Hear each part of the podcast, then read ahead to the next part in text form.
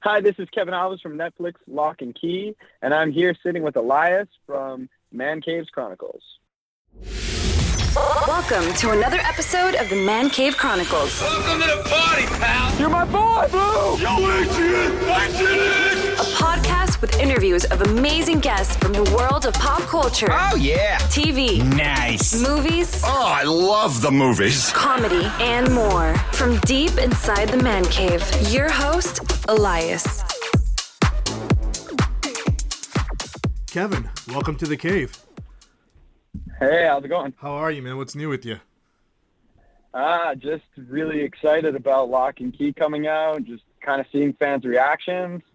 Um, but it's it's been a lot of fun so far. It's been busy. Right? Yeah. And, and I've been noticing, you know, you've been busy the last few years, and you started off in professional skating, then you got into the acting world. But, uh, you know, I want the listeners to get to know a little bit more about you. Where are you originally from? So I was born in Toronto, Canada, and that's where I try and stay based out of. I Yeah. spend quite a bit of time in LA as well, but um, growing up, I was here in Toronto, and yeah, I was like a crazy seven-year-old who just knew what he wanted to do with the rest of his life. So at seven, I knew that I wanted to skate as a figure skater, and then I wanted to be an actor. But you know, I also knew growing up that skating was going to have like kind of an expiry date in terms of my professional career. So I put the focus on that when I was younger, and then as my skating career started to uh, started to end, or when I was thinking about retiring, that's when I really started to buckle down and take more acting classes and and figure out where I wanted to be in the industry and what kind of people I wanted to work with. Yeah. So how did you uh let's talk a little about the skating first. Like how did you Yeah. how did you decide to get into that? it was actually really funny. Um, my sister was skating, and uh, I was doing actually singing at the time, singing lessons when I was like five. And then when I turned six, or I was, yeah, I was just turning six, um, we went to go watch this show. There's this show that's international called Stars on Ice. And um, there's a really famous Canadian figure skater named Kurt Browning. And um, we watched him do this number, and it, it was called Ragatone, and he's dressed as a clown. Yeah. And it's it's this music that's chopped up, and it's just guitar strings, but there's no there's no actual pace or timing to it. And he did this incredibly funny, entertaining piece, and you know you have the little six year old Kevin just laughing his head off in the place. And so when I came home, I told my mom that I wanted to skate, and so she went out got me skates, and she brought me home hockey skates like every mom in Canada would normally do. yeah. but um, the minute she brought them home, I saw the box. She opened them up, and I said, "No, no, no! I want skates like Kurt Browning." So I started in figure skating right away when I was six. Wow. wow. Tell us a little bit about how like you you competed in like the different uh, world championships. Yeah, so I was really fortunate um, because when I was in my teenage years, I realized that the funding in Canada wasn't amazing for elite athletes uh, as as Brazil, and I grew up. Uh, a good chunk of my family was born in Brazil, and I'd been there a few times, and so I actually started competing for Brazil, and the federation and the country they were so welcoming, and they really pushed me to compete at the junior and senior international level. So when I was 16, I started competing at my first junior worlds, and by the time I was 18, I was competing at my first senior worlds, Wow. and I was lucky to compete at two of each. I got to kind of travel the world and compete. I think in my grade 12 year, I was away from school nine or 10 weeks out of the year because I was competing, and uh, it was nice. I, you know, to this day, I think I now have hit like 27, 28 countries that I've been to, and majority of them were for skating, which was really great. Wow. Did you ever like think about maybe like Olympics or anything like that while you were doing this? Yeah, so I missed my Olympic berth by three spots in uh, 2010, Oh wow. and so when I was when I was reflecting on the year, oh, I was very angry because I was almost qualified after the short program, and then I really gave it away in the free program. But at the end of the day, I had to sit back and think about what I wanted. And when we sat there and figured it all out, I competed one more year, and then after that, I realized I wanted to get a head start on my acting career. I didn't want to wait another three years to go to the Olympics. I have a lot of friends in skating and who have been Olympians, and I thought that the value in me continuing just to go to the Olympics was not as high as the value of me starting my career, my second career. So I I just kind of chose what I wanted in that moment, and I'm really happy I did because it led to the productions that I had that I've done so far. Plus, also I've still kept my foot in the skating door as I help co-run a competitive skating school now. Yeah. So now, like while you were growing up, like uh, you said, you know, you knew you wanted to get into the acting world. What pushed you to the acting world? Was it like a specific TV show or movie, or even actor or actress that you enjoyed watching? Yeah, honestly, I think it was just an innate quality in me that Yeah. I had no idea. I think I just grew up knowing that that's what I wanted to do. So it wasn't that there was a show that made me want to do it. Just watching every show made me want to do it. Yeah. It was, uh, and I got to do some theater when I was really young, and I think that that, like, that was my fix. Right when I started theater, I I loved being on stage, but then when I finally started on camera stuff, I realized I love that even more.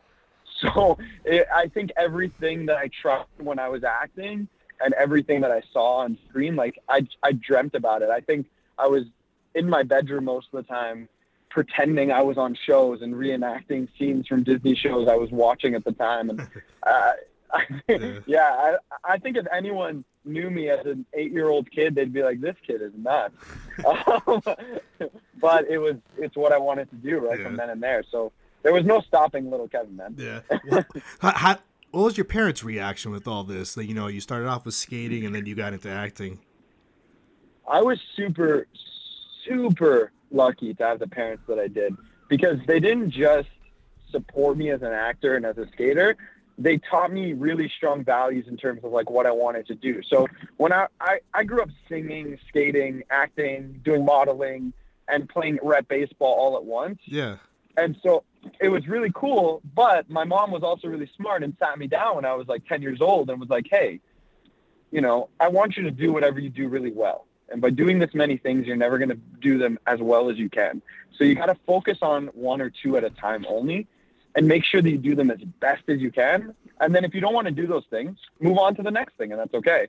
But always make sure that I was doing what I wanted really, really well and to the best of my ability and being super committed. So that's when I chose skating over baseball and other sports. And that's when I chose acting over modeling and everything else. But I knew that acting had to take a back burner. But my mom, she drove me everywhere. I, I, spent so much time in the car with my mom and my dad, he worked incredibly hard just to make sure that I was getting every opportunity I had. So it was, it was one of those situations that they were tough on me, but they taught me just to appreciate and work hard for Yeah. everything that I could Yeah, I could get, and it was it was it was kind of the perfect storm for me with my parents. It was it was we worked hard, we were running around everywhere, but I learned so much from it, so Yeah. it didn't matter. So when you retired from skating, what was the next step? What did you do to start the acting? So there was actually kind of like an overlap year where I knew that my skating was coming to an end, but that I went out to a really great acting school here in Toronto and I talked to the director of the school and he helped me get my first agent and I took classes and I worked really hard during that time. But my, I was still maybe one foot in the door because I was still skating.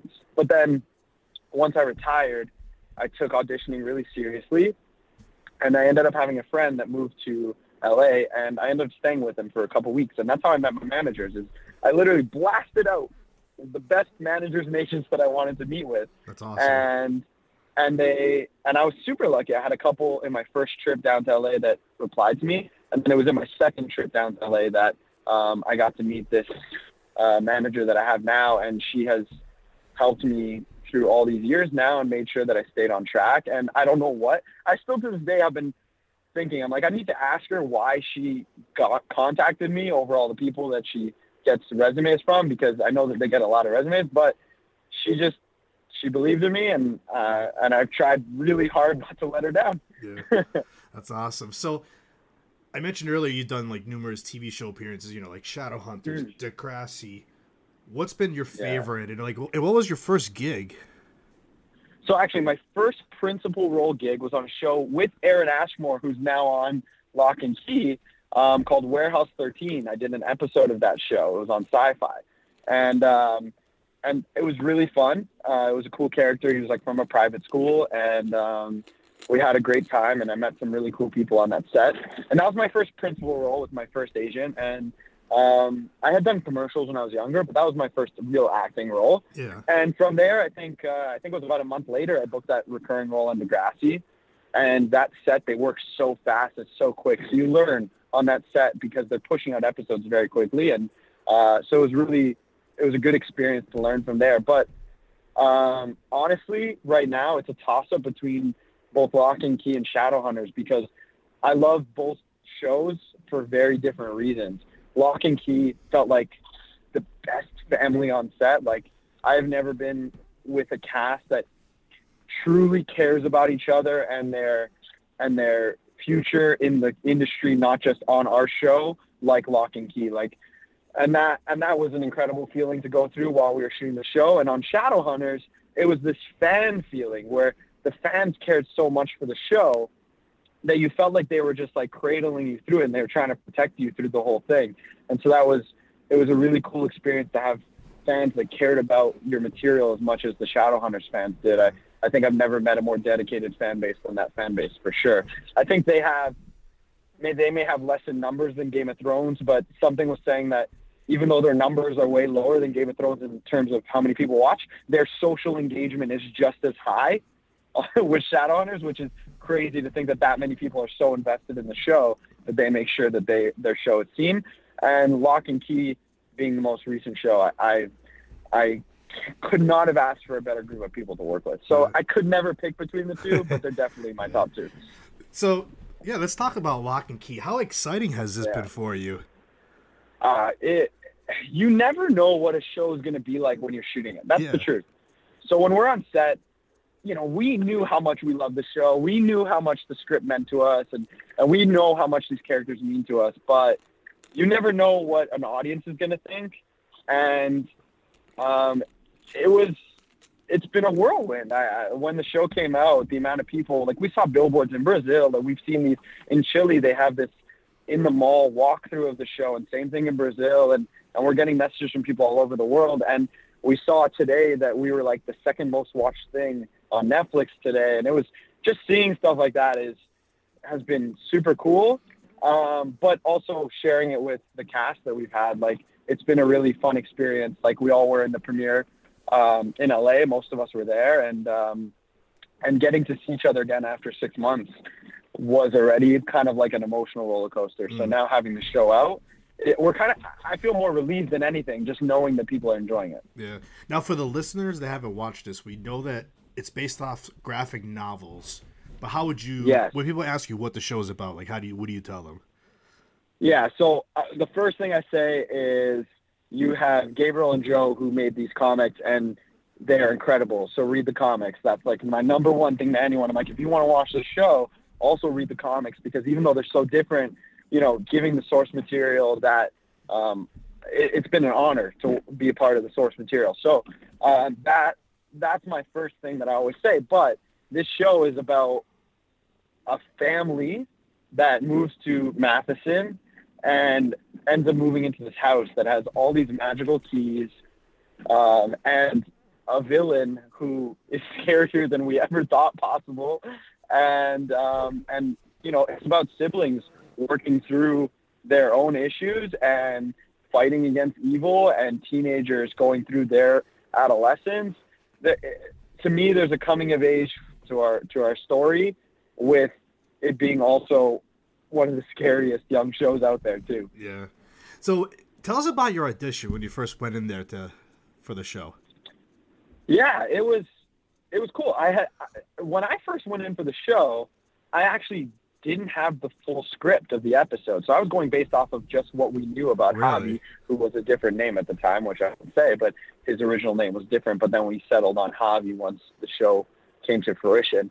Um, but yeah, so I just had the script of that character, and uh, he was so cool and so funny. And you realize very quickly when the show starts going and when you start dealing, delving into a script that like he's a day schooler there. He drives into school. He's not one of those, you know, as much as he pretends to be cool, he's not one of the preppy live-in kids at that school. He's just trying to act like one. So as much as he kind of seems like not a nice person at times, Javi, it's mostly an act, and you learn that really quickly about him when you're going through the script. So the audition process is really cool for me because I got to right away try and show that side of him a little bit, where he's kind of he doesn't want to take things too far, and so that was a lot of fun. Meeting casting director here in Toronto was great. Um, I actually only met the casting directors from LA once I was booked on the show because I only read for the casting directors in Toronto. So it's a, it's a weird process when you have a show that's shooting in one place and casting in another place. But um, it was the audition was a lot of fun right away, and then I, I ended up uh, booking it off of the one audition, and that was it. Now, correct me if I'm wrong, because you know I don't, I didn't read the comics, but Mm-hmm. your character, he was written for the show, correct? Yeah, so my character was written for the show. Um, there's a character that has vague similarities to him much later in the in the comics, but mainly I feel that, and we haven't had this conversation with Joe, so I'm not 100% sure. But uh, Brinker kind of feels like he's been split into two on the show, and and we're finding a more caring um, friend character for for um, for Connor's character to have around because in the books, um, you know, Brinker and him get along, but you know, I think it gives a little bit more dynamic quality to have me and Brinker because then there's kind of like that conscience there when Brinker kind of takes it too far sometimes. So I think yeah, we were written originally just for the show, my character, and so that that was kind of different because I didn't have that source material to go off of for my character specifically. Yeah. So like, so when you booked the role, like, so what kind of like research did you do for your character? Did you still go? Did you still go back and read the comics, no, even if your character Oh, didn't ab- exist? Absolutely, because number one, we wanted to get a tone for what the story is. Yeah. and what are we trying to delve into? Because as much as the show is different from the comics, um, I know Carlton and Meredith, um, the showrunners and creators, they do a really good job at honoring the source material. So I wanted to make sure that Javi also honored the source material. Um, even even if he wasn't in it, I want to make sure that the tone of him was not somewhere far off of what the comics would want and what the show would want as a whole. Because I want to make sure that um, he's on the same level as the rest of the characters on the show. Would you- is there anything like you would change about Javi? Absolutely nothing. Because I think that, you know, if we ever delve further into him, he's a good guy. And he does some, I, I think we all do some dumb things, and Javi does some dumb things. and uh, he's trying to fit in. Um, but I truly believe that if push comes to shove, um, there's complexity in Javi that comes from a place that's good. Yeah. And I think that's I think that's there with a lot of our characters. I think I think this is a show that Joe wrote complex characters in his comic, and that led to our writing team and everyone else writing really complex characters into the show as well. And now, like like we mentioned earlier, like you've had great feedback just from people watching this. Like, um, I assume you have fans messaging you on Twitter and Instagram about the show. Yeah, we've definitely gotten more outreach than I even knew was going to happen right away because it's we haven't even hit a week yet. Yeah. So that's the crazy part. Like we're not even at midnight. At midnight, we'll have hit a week of being out, and um, we've had a lot of people coming to us and, and messaging us, and uh, you know, I, it's nothing but flattering. Like I, I love hearing from fans, a hundred percent. And you know, the main thing that I always tell fans when they reach out is I say I. You know, I want fans to find what that's what our story means to them, and that's uh, and that's the main thing that I look for. Like I love hearing from them as people, and I and I love having those conversations. But I always want to hear about what what kind of they took from the show. What's been your favorite scene that you filmed on the show? Hmm. On a show, On, on the Uh, on Locke and Keys, yeah. on Locke and Key, I think honestly, it was doing the hockey stuff because as a Yeah. figure skater, I got to hop on the ice, and I hadn't been in hockey skates since I was a little kid. I had almost never been in hockey skates in my whole life. So when I found out we were playing hockey, me, Connor, and Colton, we all went to with the show, um, and we got a bunch of new gear, and then we went to go train one day. And uh, it was a lot of fun to train with Connor and Colton because Colton was a hockey player. Connor's never really skated much, and I was a figure skater. So it was kind of this fun um, dynamic for us to play around. And then to shoot that hockey stuff was really entertaining for me because we had a bunch of hockey players on set, right?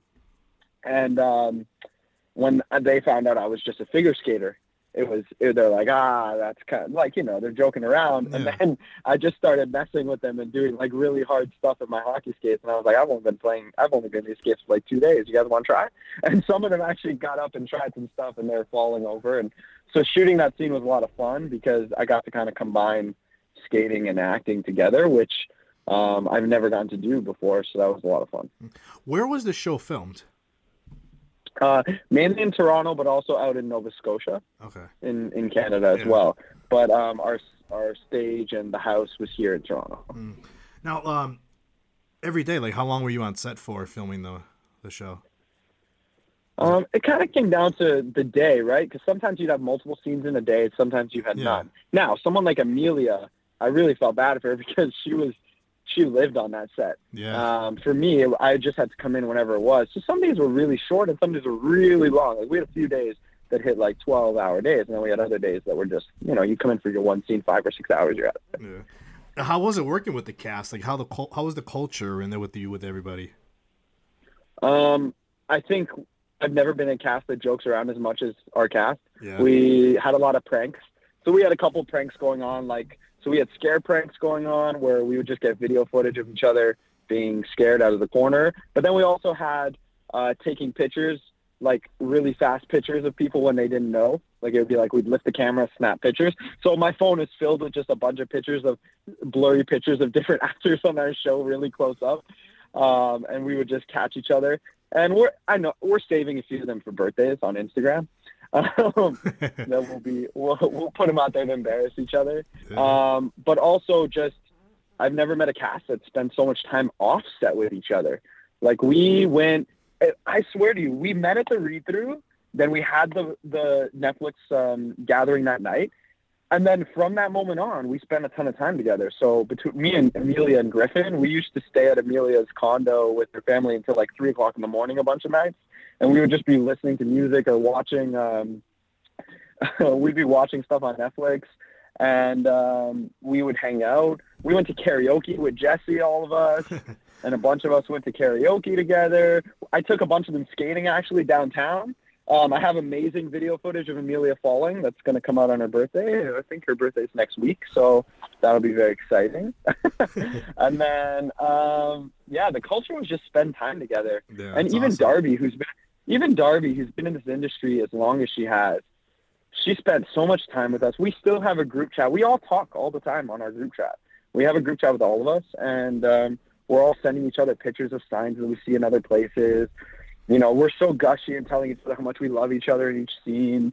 it's it's uh, it's just yeah, it's it's as be- it's as good of a culture as you can get on a set. I Mm. think. Have you heard anything about season two yet, or is it still too early? We've heard nothing. Um, we've loved the response. Um, we know that they're in the writers' room right now writing season two. That we know. Yeah. So the writers are writing it out. Um, Netflix will make a decision in the time that they decide. Um, I know that they like to leave a show out there for a little bit before they actually make decisions about it. So I think that they're going through their normal process of have, seeing how the show does within the certain weeks or whatever it is that they do. Um, and then we'll hear about it soon. Um, I'm sure if we hear about it, the world will hear about it very Oh quickly. yeah. So Definitely. Definitely. So uh, um, we're really looking forward to it. so what's next for uh for for you? What's next? Um, in reality, um, right now is kind of that busy time of year. It's the first time, it's the first year that I have my work visa for the States. Um, so I'm auditioning like crazy. I have like uh, a billion self tapes to do on a week to week basis. Um, and then taking meetings and seeing what show comes next and making sure that the show is the right fit. Because now that I've done a few shows, whatever I do next, I want it to be the right fit. Yeah. I don't want it just to work. I want it to be what feels right, what's next. And my manager is doing a really good job at making sure that we're working on projects that we really, really want to do, like Locke and Key, which I really, really wanted to do when we got the script. So um, focused on making sure that the next project's the right one, while also when I'm in Toronto, I'm I'm working with all my competitive skaters while I'm here and helping them achieve their goals. And I have a few skaters who want to be at the nationals and world level next year, so helping them as best I can while I have some time off of acting. That's great. So on your downtime, what else do you do? What do, what else do you enjoy doing? So this past year, I really got into golf. Really? I know I'm like an old man. I'm That's like an old man already. Yeah. So I've kind of had this thing where after skating, um, I've always gone into sports and I want to get good at them as quickly as possible. Like I work really, I get really dedicated with whatever sport I'm doing. So when I was growing up in skating, I also did that with tennis. So when I, I was teaching myself tennis and I became obsessive about it and I played so much. But what I realized with tennis once I stopped skating is you're only as good as the people you're playing. So I always had to go keep playing people and finding new people to play. Whereas when I took up golf at the beginning of last year with a few friends of mine, um, I realized that I can do this all the time by myself. I can grind and grind and grind and get good. So I started off with, I think my first ever round, I shot like a 103 or 104. And now I've took, it's been like, when, when did I start? I started like midsummer last year. And, and when I went to, uh, to LA, I played with a friend of mine and I was already shooting under 90. So I'm like trying to get as good at golf as possible because I really enjoy it. I like being outside too. So that's kind of like been my new thing. But on top of that, I just like spending time with good people, good friends, Yeah. and um, and yeah, just enjoying their company. Like life is short. Yeah. You sound very positive. So stay like that. Yeah, honestly, I've been really lucky. Like I don't have a lot to complain about. Yeah. I've been super lucky. I wo- I do work as hard as I can for everything that that that comes to me, but um, but I know that I'm really fortunate to do two things that I absolutely love for the rest of my life. So, you know, when people get to say that, I think I I don't think I get to be negative. I don't deserve to be negative because because I'm really lucky with, with the things I get to do and the people that I get to spend my time with. Yeah. Hey, do you have a quote that you live by? Um, yeah, I kind of, ha- I kind of have a few. Now there was one when I was younger that I lived by that ended up when I was on Degrassi, people like actually quoted me for it, which was the weirdest thing. But I always find, I always went by when I was younger. I, I decided like, don't go with the flow, make your own. And so, I kind of, I kind of always did that. Like, I was never the coolest kid. I was never the smartest kid. I was never the like the it kid but I always wanted to like what I liked. So I never I never spend my time worrying about that I don't like things that other people like or that you know people don't like the same things I like. I I just spend my time the way that I want to Yeah. and I think that that helps me stay focused too on the things that I'm looking for. Um, and the other kind of quote, it's not even a quote. There's a 10 minute video if anyone looks at at it online that w- it's called Will Smith Motivation, and um, and Will Smith talks about um, just a bunch of amazing things um, on that video. And I spent a lot of my young teen life watching that video over and over and over again, just to remind myself when I was kind of going through harder times or when I was feeling a little bit lazy or not motivated. I would spend, I would watch that video, and um, it would really kind of get my head in gear. And his his quote in that was, "There's no reason for a plan B because it's just a distraction from plan A." Hmm. And so I always kind of took that to heart because I don't want my plan B to ever feel like a plan B. Yeah. I want whatever I'm doing to be what I want to do. So I work really hard for it and I just go for it. But those are kind of the two things that I live my life by.